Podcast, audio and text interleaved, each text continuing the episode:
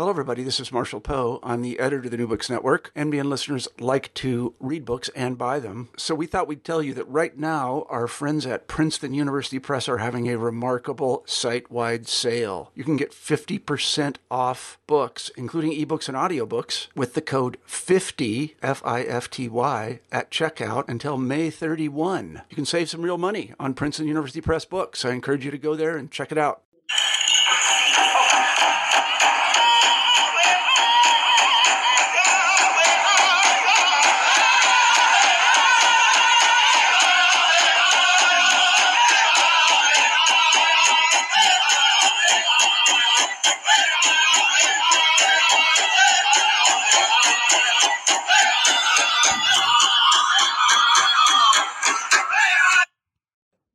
Everyone. This is Ryan Tripp coming to you again for the New Books Network, Native American Studies and History channel.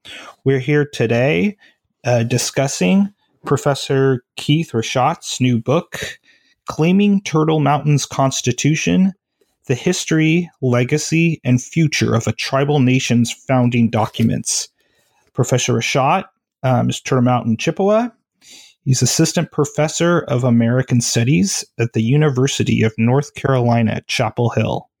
He also proudly serves for nine years, actually, as an associate justice of the Turtle Mountain Tribal Court of Appeals.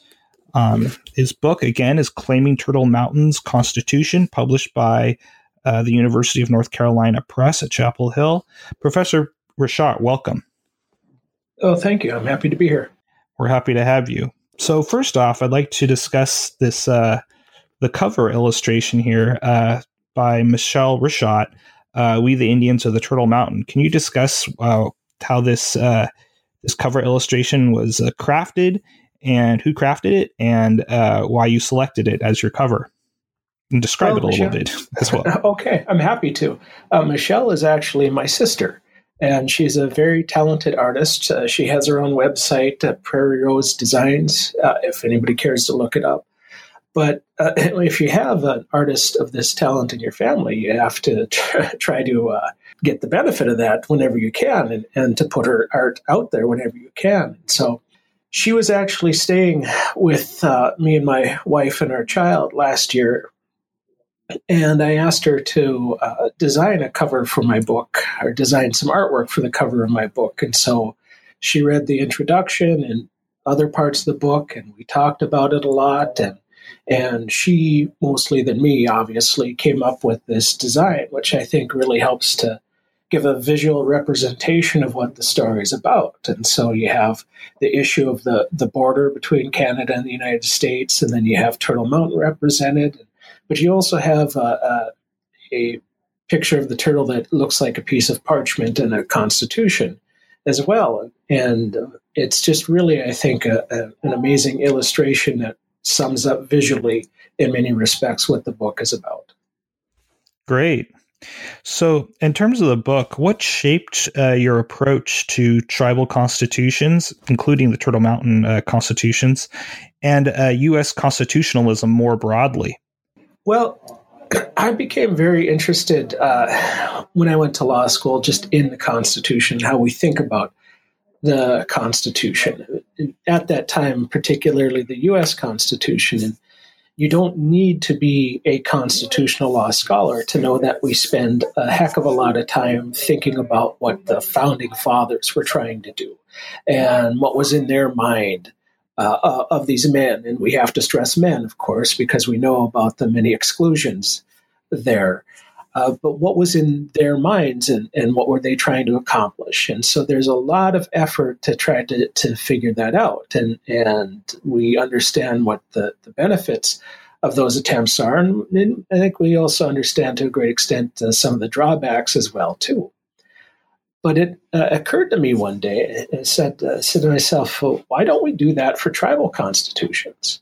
Why don't we take very seriously the people who decided to vote on them and try to figure out what the, the quote unquote founding fathers and founding mothers of a constitution were trying to accomplish when they enacted one? And so I started digging into Turtle Mountain's constitution and was really surprised because when I started this project a long, long time ago, when it was originally more in more in dissertation form.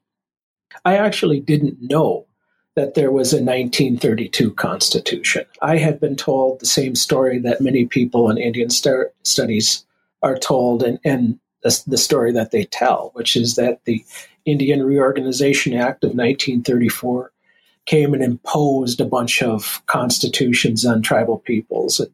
So I was uh, curious about that. And, and once I found out, by talking to a, a member of the tribe who was a bit of a historian himself, that there was actually a 1932 constitution. I said, wait a minute, there's, there's clearly a different story here.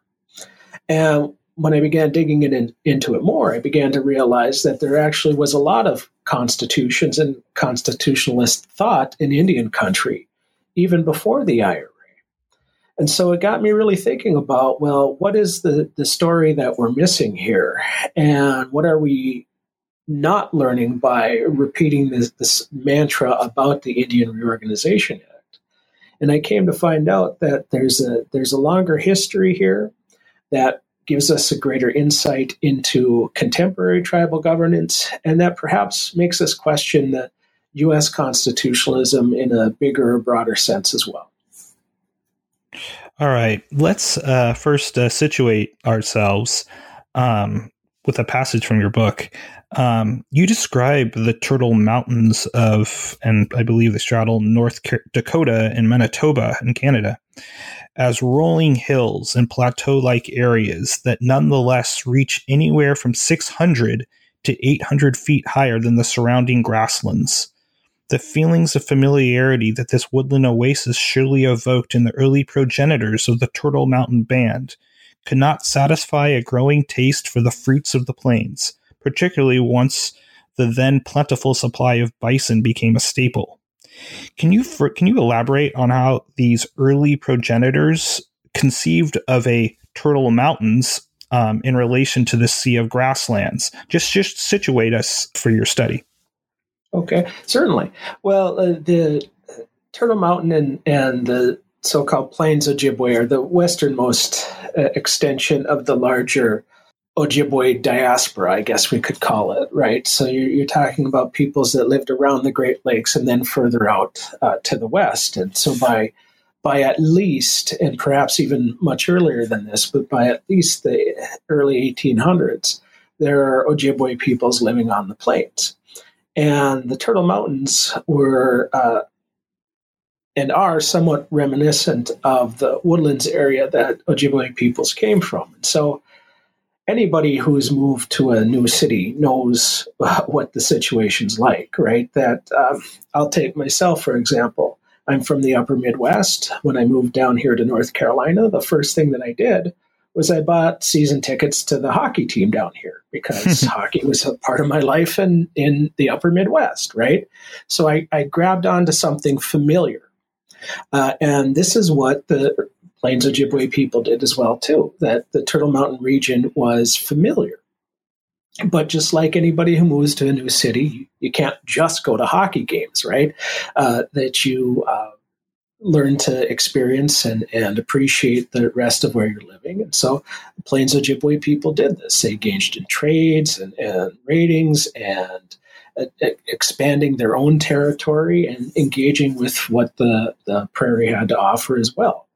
So you really see uh, something of a, a, something of a transformation of Ojibwe peoples into adopting a, a new type of lifestyle, which uh, many scholars, uh, many recent scholars, have been careful to note that that doesn't mean that they're no longer Ojibwe, but uh, that they are uh, evolving as people do uh, to new and different circumstances and changing times.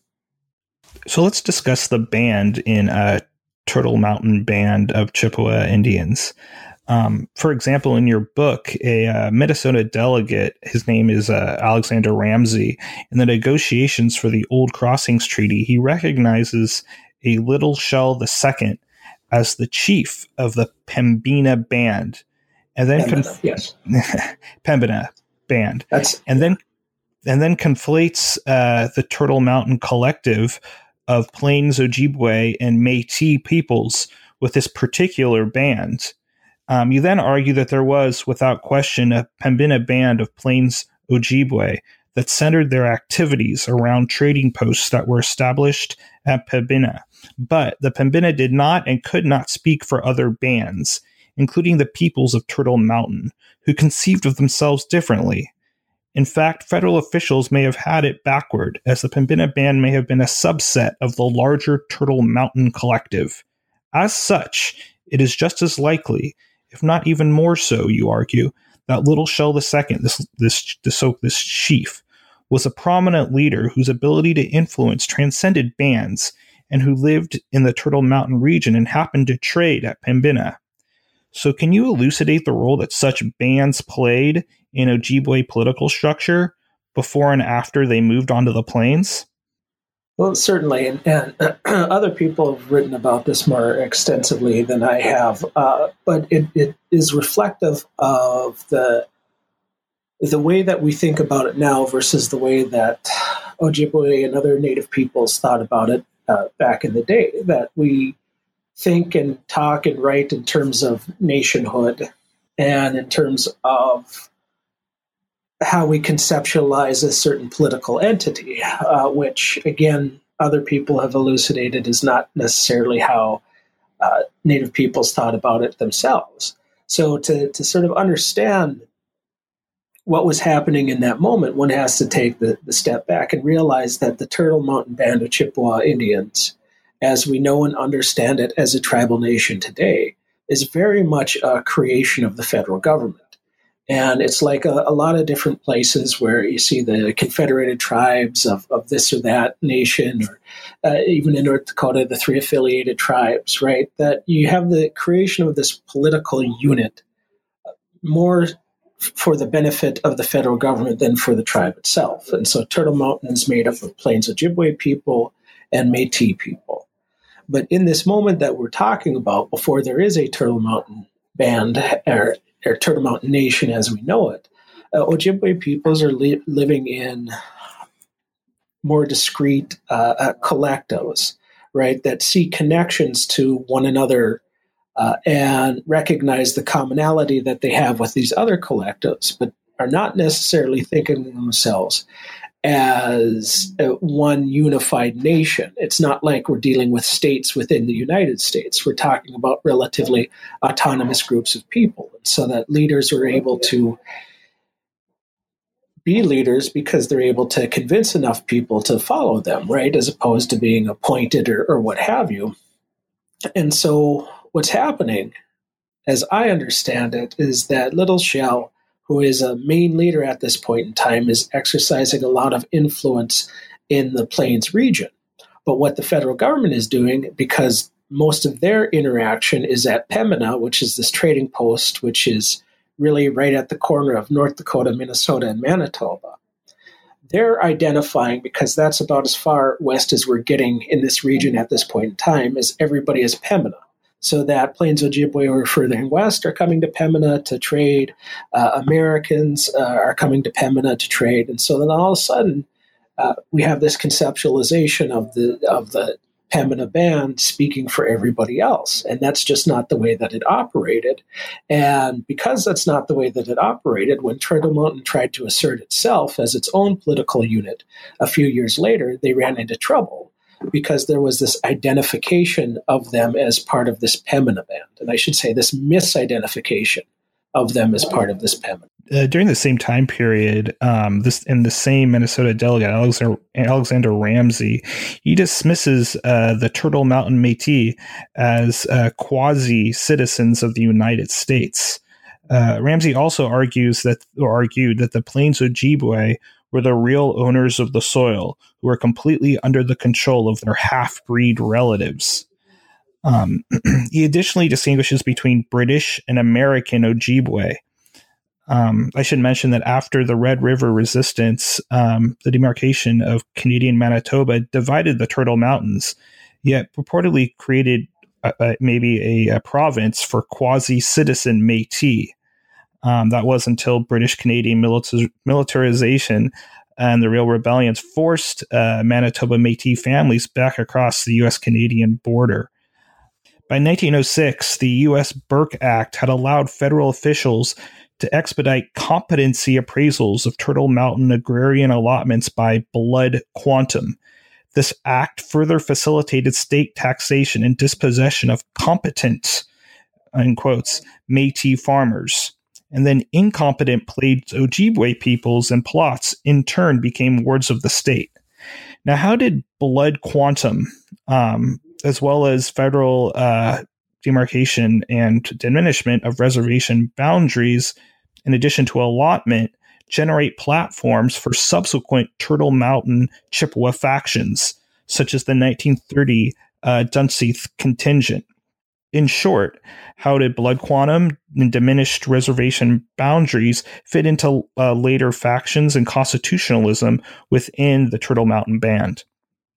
Well, that's a that's a very good question. It speaks to the heart of the study in many different ways. So that essentially to understand what's happening with the Constitution and to to read the consequences of it, you have to understand what's happening in the political moment beforehand. And Turtle Mountain is consists of Plains Ojibwe and Métis peoples, and so many people uh, in the United States. Uh, certainly your your audience probably does, but many people in the United States don't recognize that the Métis have a, a political and legal distinction in Canada, right? That the that the uh, you'll forgive the oversimplification, but the mixed race people who emerged from the, the fur trade and this particular political moment uh, have their own uh, legal and political distinction in Canada. Well, they don't have that in the United States, right?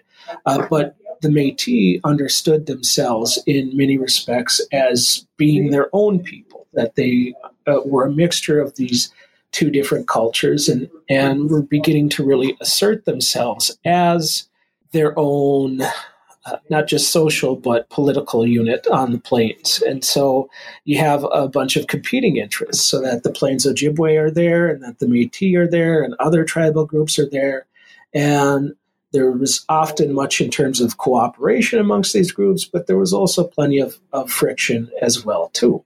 So in this moment, right, what's happening is that you have uh, the Plains Ojibwe, uh, who are relatively small in population. The Métis greatly outnumber them.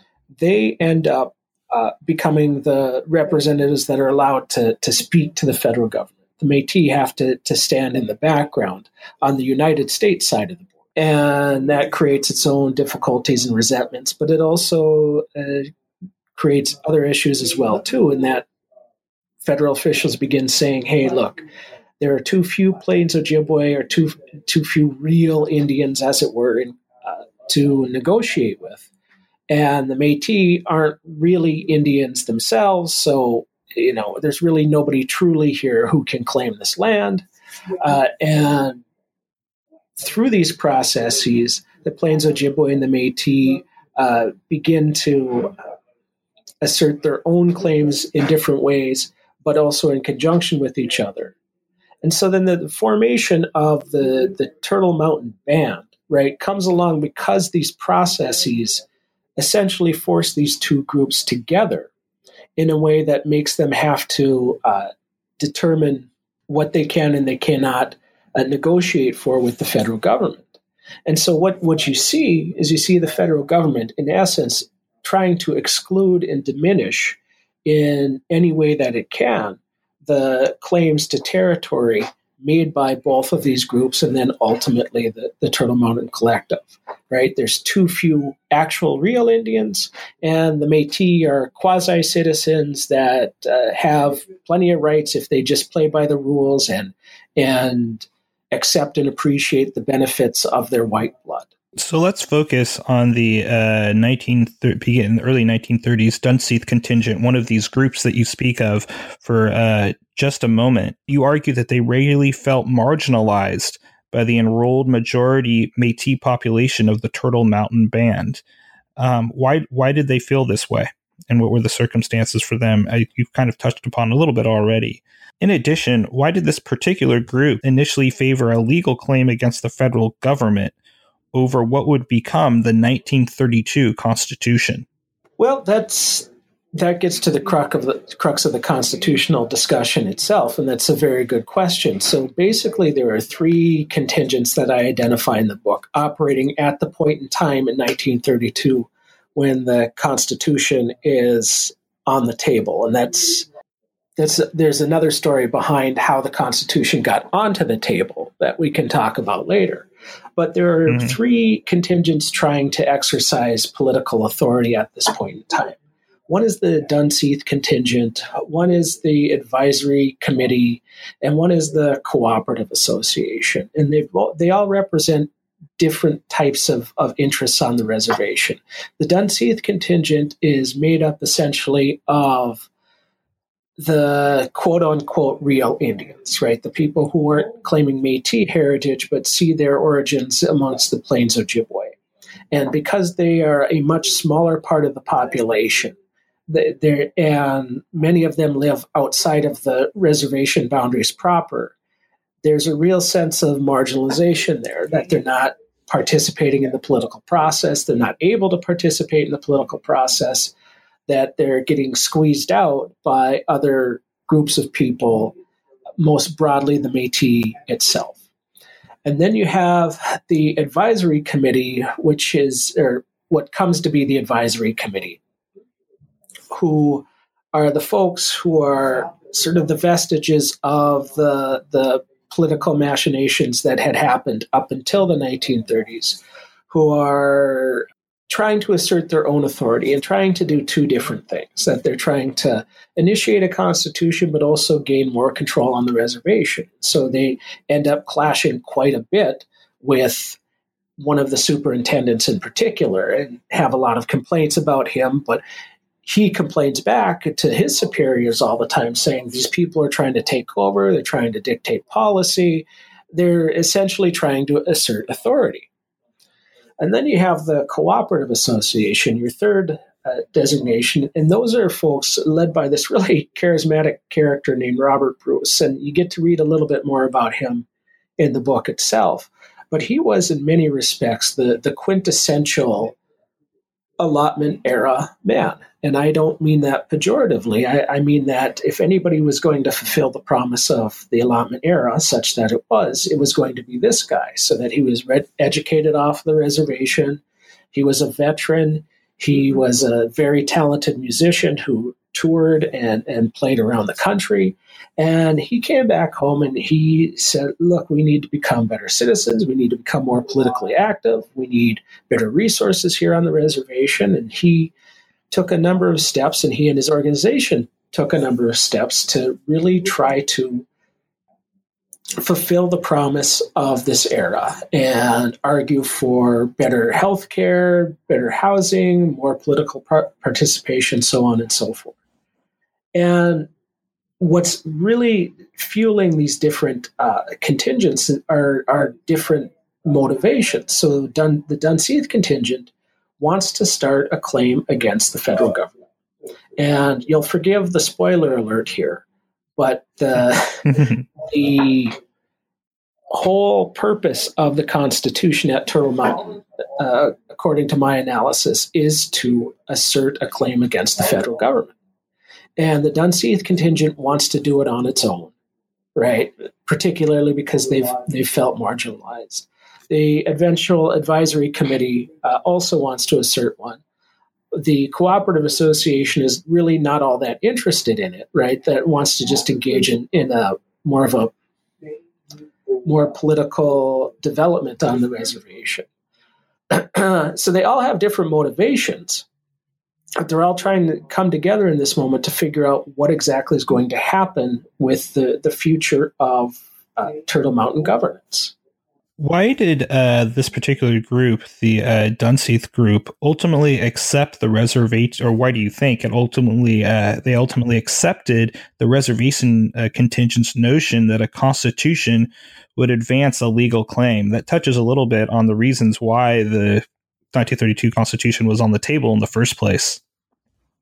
Well, I'm uh, let's let's start here. That I'm not entirely sure that the Dunseith contingent ever really did accept it, mm-hmm. right?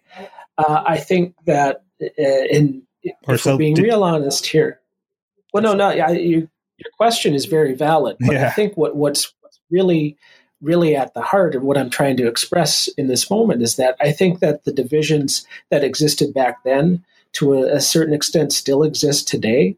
That people at Turtle Mountain have a real good idea of who's Métis or Michif and, and who's uh, Ojibwe. And, and my research into later periods of time suggests that that's that's a tension that that can bubble up very quickly right so i'm not sure that they accepted it so much but what did happen is that enough people did accept this constitution precisely because it was sold as the way to begin a lawsuit. And so what happens at Turtle Mountain is that the Plains Ojibwe and Métis get smashed together and, on a very tiny reservation that people uh, that the people at the time were unhappy with how the reservation came about that the traditional leadership at Turtle Mountain was disrupted in many different ways, which also helps to, to further the schism that, that was occurring at Turtle Mountain. That the what's called a treaty, but was really an agreement because it was post 1871. Uh, this the so-called 10 cent treaty uh, and its consequences for the reservation also angered people to, to motivate it, it to some motivation and wanting to, to do something with uh, with the federal government and it manifests itself in this desire for a lawsuit against the federal government so that from the time that the reservation is established and the 10 cent treaty happens the dominant political motivating factor at turtle mountain is this lawsuit and the lawsuit pushes every political choice that happens thereafter. So then in 1932, when a new superintendent comes to town, he looks around and he says to himself, "All right, uh, I know how I can how I can uh, get these Indians to do my bidding, more or less, right?" Uh, says, "We'll we'll get them to uh, accept this Constitution." And uh, we'll tell them that it's the way that they get their lawsuit going and he may have legitimately believed this as well too. I do not uh, care to disparage his character too much. I, I, can't read into what his mind was almost 80, 90 years ago, whatever it was. But he presented the Constitution as the only mechanism to begin the lawsuit. Now, the thing about the 1932 Constitution is that it's not a very good document for tribal peoples. It's not a very good document for Turtle Mountain. And other studies have made clear that at this period of time, the, the late allotment era, there were a number of constitutions going around Indian country, and the purpose seems to be that uh, they were to service the superintendent, that they were to create a formal structure by which the tribe could focus its uh, discussions with the federal government. And so that what would happen is tribal peoples would come to a superintendent and have a complaint, and then he would be able to say, "Well, go to your council, right, or go to your advisory committee," and, and then that way they could deal with with a lot of the stuff, and then the advisory committee could bring the big stuff to the superintendent, and that's how it was supposed to work, right? That these early constitutions, these pre-IRA constitutions, were additional tools in the allotment era towards the same notions of assimilation and the, the destruction of uh, tribal ways of doing things. Mm-hmm. Right? They were tools of of allotment. And so then you have the superintendent come into Turtle Mountain and says, "It looks like they could use, uh, or I could use this tool to, excuse me, help me focus the people at Turtle Mountain. And he, and he sold it to the community in the meeting that they had about it. He said, look, if you want to start a lawsuit, this is the only way it gets done. You pass this constitution, and then as a united group, you can take the next step forward toward the lawsuit. So then what happens in 1932 is that the people of Turtle Mountain are left with what is a really terrible choice right? Do they continue to try to pursue a lawsuit on their own terms, which by that point they've been doing for decades with, with no success? Or do they accept this constitution that people recognized was not so great for the community in and of itself, but could maybe finally lead to that next important step along the road toward the, the lawsuit that they really want. So then the choice uh, again becomes, or what ends up happening is, is community members uh, decided to choose to pursue the, the lawsuit and adopt the Constitution.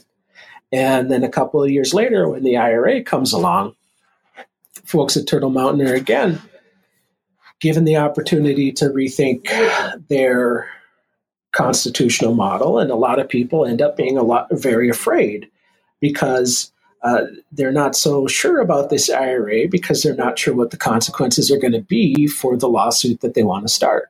Right? So somebody comes to you and says, "Hey, you know, this is how you start your lawsuit," and then two years later they come back to you and say, "No, you got to really change everything." Uh, and you might say to yourself, "Well, how, what's how is it going to affect the lawsuit?" And this is what happened at Turtle Mountain. And so there's not necessarily uh, a lot of unity to maybe finally answer the question that you've been asking me.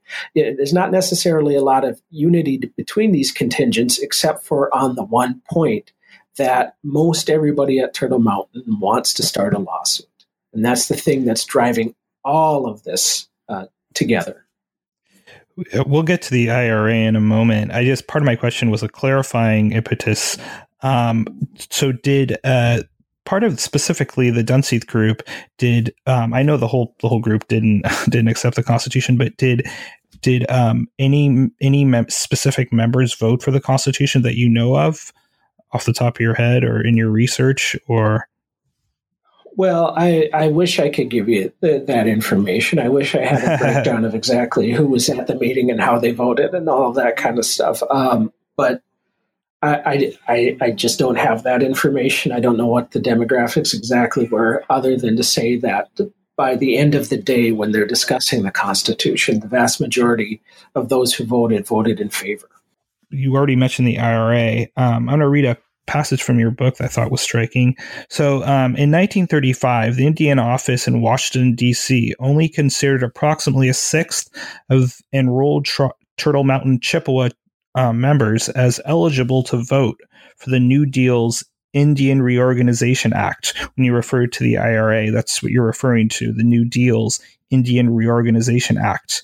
You lament in the book that the Indian office's decision represented yet, yet another example of the federal government's unwillingness to appreciate the unique circumstances under which the Turtle Mountain Band was formed and operated. You also mentioned that a number of people on the reservation, as well as one of the groups, uh, believed that the IRA could reform the 1932 Constitution's inert advisory committee, especially in the areas of law enforcement, greater access to land, including the purchase and redistribution of land on the re- re- reservation owned by non natives, greater aid to indigents, and a unique plan to grant citizenship to those who had been pre- previously excluded. As they concerned governance on the reservation, the suggestions, these previous proposals, and then subsequent suggestions did not always cohere with one another. Why did why did these and, and proposals and subsequent suggestions not always cohere beyond their same end? The short answer is that I think in this moment when people are giving some consideration to the IRA, that there's a lot of throwing stuff against the wall and, and see what might stick, right? And so we don't necessarily have uh, all the coherence in the world with the possible suggestions about what the IRA could or maybe couldn't do.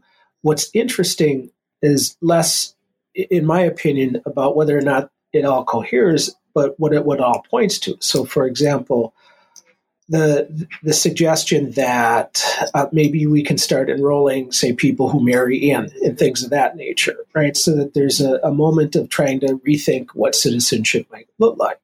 But it all stems back again to the discontent with what happened with the, the reservation in the treaty. And with the reservation, it was uh, originally enacted in 1882 by an executive order.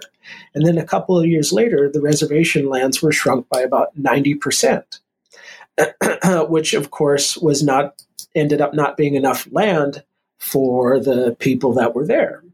And then with the treaty, it really disrupted uh, leadership at the time and, and paid way too much for the lands, or uh, way too much. It paid way too little for the lands that uh, it ended up purchasing. So the, it receives this derisive nickname, the 10 cent treaty, because it's paying for uh, 10 cents per acre. Whereas other lands uh, around this area are getting a dollar to two dollars at the time, right? So it's really uh, it looks like a lot when you think about uh, the amount of uh, land that's being purchased, but it, it, really isn't, right? It's just it's ten cents per acre, and so in the wake of all of this uh, frustration and and difficulty, what you have is you have people reacting. Uh, well, excuse me. I should uh, let me take one more step back and say part of the consequence of what happens then is because you do not have enough land is that then a lot of people at turtle mountain have to find land elsewhere. And so then the treaty says well okay uh, you can take uh, essentially uh, allotments elsewhere in the country and um, wherever you can wherever other homestead is homesteading is going on you can have land there as well too. So it led to in many respects an exodus so that there are people who own parcels of land near Devil's Lake in North Dakota, uh, even as far as South Dakota, uh, even into Montana, right? So there are a lot of Turtle Mountain people kind of spread around beyond the reservation. And because of this, because there's a lot of people spread around, right, and not necessarily the, the a lot of people or not everybody focused on the reservation itself, to then exclude people outside of the reservation in a vote on the IRA really speaks to uh, the federal government's inability to recognize the conditions for the people at Turtle Mountain that the federal government created. That they're once again establishing uh, negative consequences for people who have already suffered because of the choices made about land at Turtle Mountain. And so, what what you have is you have people reacting against that and when when there's some suggestion about what to do about it when the IRA comes around, there's a lot of suggestion that is about inclusion, about expanding the land base, about trying to rectify some of the wrongs that come along with the history of how Turtle Mountain came to be in the first place. So, um, I just before we get to the conclusion, I want to jump back a little bit. A, a, a uh, interesting part of the book uh, discusses the relationship between uh, uh, Turtle Mountain superintendents um, and uh, the uh, pre-existing tribal police force and courts, which were began at least around 1900. Um, I'm interested in the relationship between the superintendent system and then the Indian staff, tribal police force, and courts prior to these constitutional debates. You argue that by 1924, tribal uh, representatives reported to the superintendent twice, presumably the superintendent, you can clarify that, twice a week on issues ranging from from uh, school attendance to uh, so-called mixed blood uh, dances, and during Prohibition, the liquor trade. Uh, how did these law enforcers interface with the uh, superintendent? Um, you know, in terms of perhaps in terms of their notions of sovereignty, etc. Can you just elaborate? Again more on these pre 1932 uh, tribal police officers and courts and the relationship to the superintendents. Okay, yeah. Uh, and again, what we're dealing with is we're dealing with, uh, uh, at least from the federal perspective, another instrument of allotment, right? That these are, that the idea is if you can get the, yeah, right, if you can get the community to police itself, uh, you're well on your way to turning the community into what you want it to be. And so this is another example of this, uh, but it's also interesting. And, and, to be honest with you, I don't know a lot about who particularly or uh, exactly was were in these positions, other than uh, a, few small things. Uh, but I think what's most interesting about them, in at least in the context of Turtle Mountain, is that uh, a lot of times the community would police the police right? And so then I've seen letters to the superintendent hey, I saw this police officer drinking or that police officer engaging in this other bad behavior. And so here you have a position that, in one respect, is probably cherished because it's one of the few real economic opportunities on the reservation, although the research suggests that not always. So, for example, uh, I know at least in, in one year and probably more, the superintendent had to write to his superiors saying, Hey, we ran out of money for the court, uh, but these judges kept working for the next couple of years. Is there any way we can keep paying them? And so, interesting. in one, yeah, and, and so in one respect, it, it, it, was a way to make money and, and to hold some prestige within the community. But these folks were not without uh, their difficulties as well too, and they're being policed, and they're they're stuck in this sort of middle position in, in many respects. But it was also, I mean, it was one of these situations in which one of these situations in which uh, you know it's it's a bit of a, a double edged sword for the community, and I don't really see, at least in my research, that uh, it having too much effect on how the Constitution came to be, mm. other than to to note that uh, it led to the frustration about how things were happening at Turtle Mountain and a real desire by people to try to exercise greater and greater authority where, whenever and wherever they could. So, for example, uh, folks around this era were sending letters to the Commissioner of Indian Affairs saying, hey, you should let us choose who gets to be superintendent. And I don't think this is only at Turtle Mountain that where this is happening, but it's in an era, in the allotment era, where we regularly think about uh, and conceptualize it only in terms of loss and in terms of the bad things that happen to Native people it's worth uh, taking a look at what's happening on the ground to realize where agency is being expressed or where people are trying to engage with the federal government on terms that, that are more to their liking.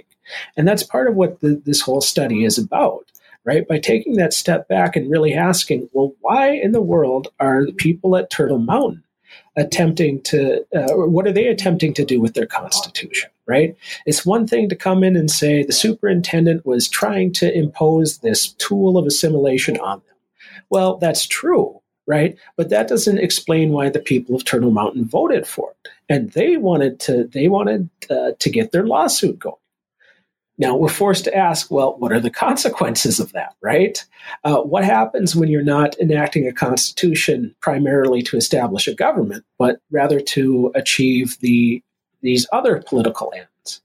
What does that mean for the legacy of not just that document, but constitution, constitutionalism more generally within the community?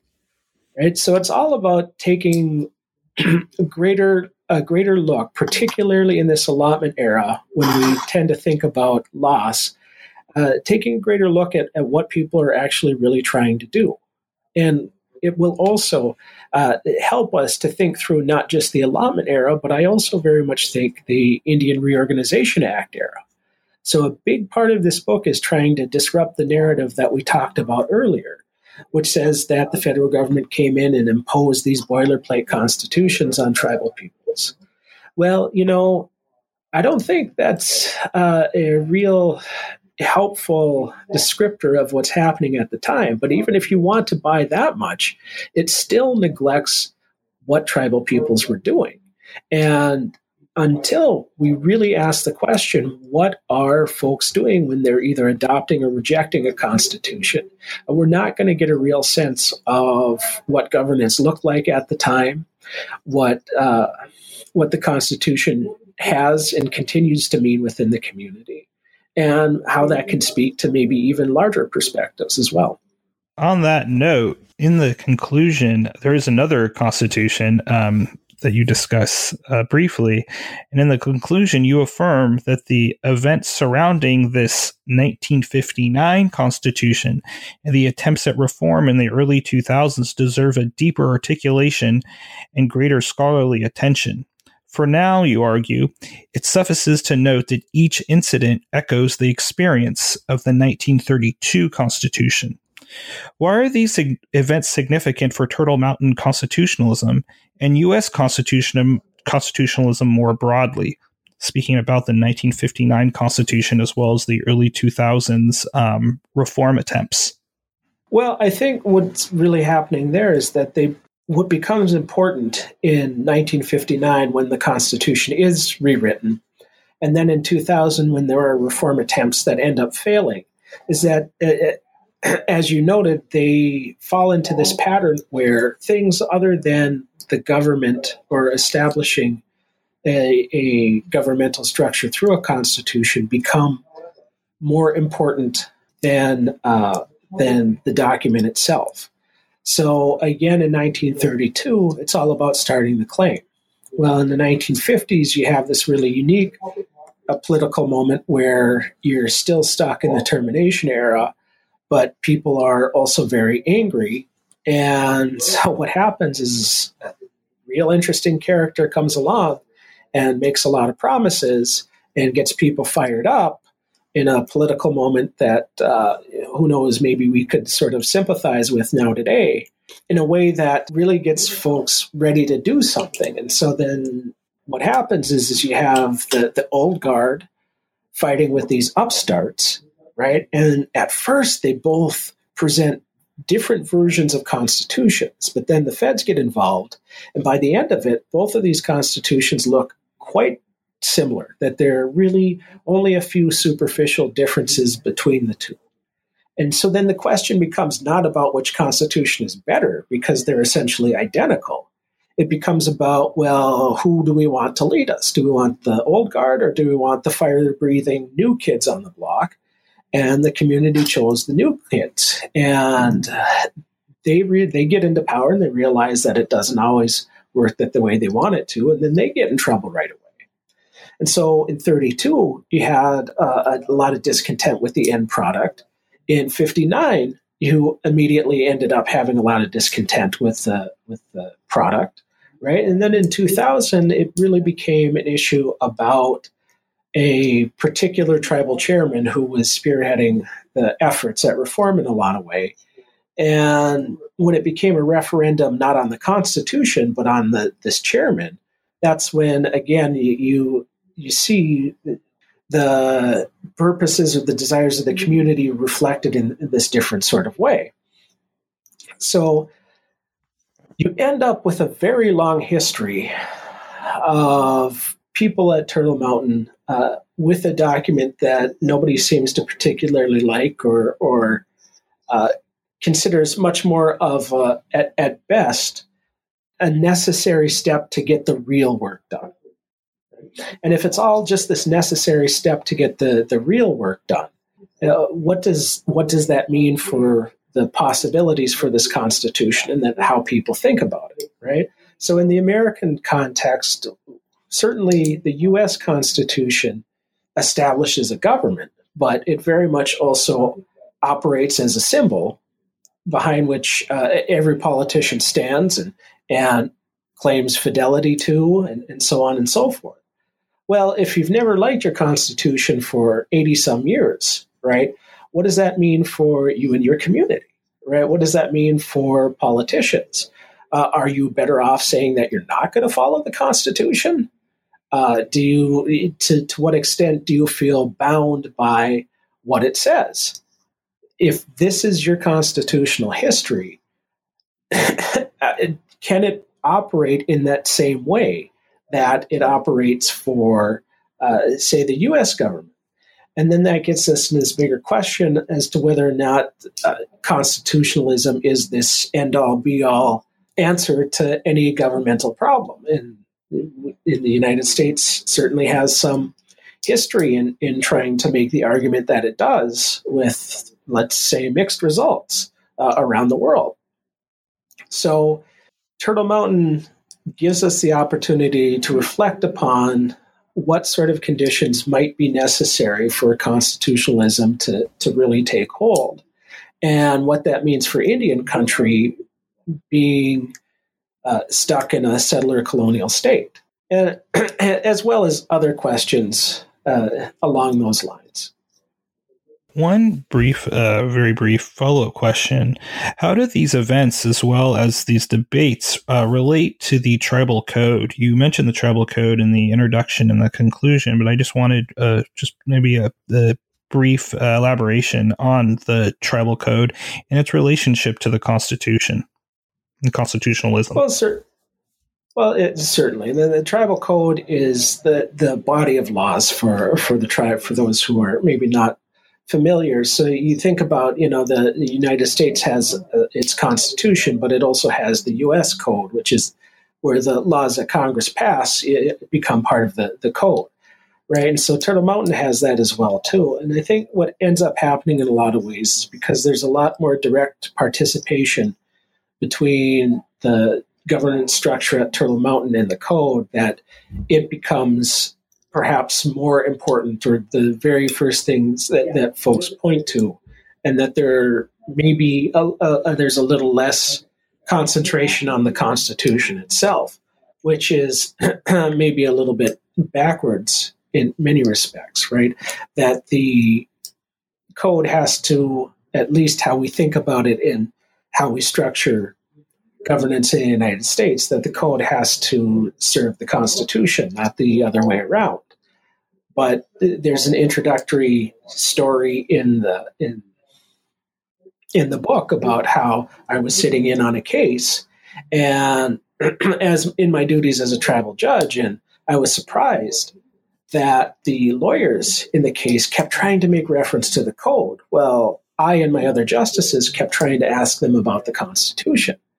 And it just felt weird to me as somebody who's legally trained in, in the United States that there would be this seeming reluctance to to make reference to the Constitution, right? That's that's at the heart of where you'd think you'd want to ground your argument. But the lawyers in the case kept referring to the code, perhaps reflected a real sense of how maybe the Constitution doesn't and can't operate in, on, in the same way in Turtle Mountain that it does in the U.S. context. And what does that mean? And I don't think that we're really going to be able to get at the heart of governance in the United and uh, governance in Indian country, I should say, without really thinking about these constitutional histories.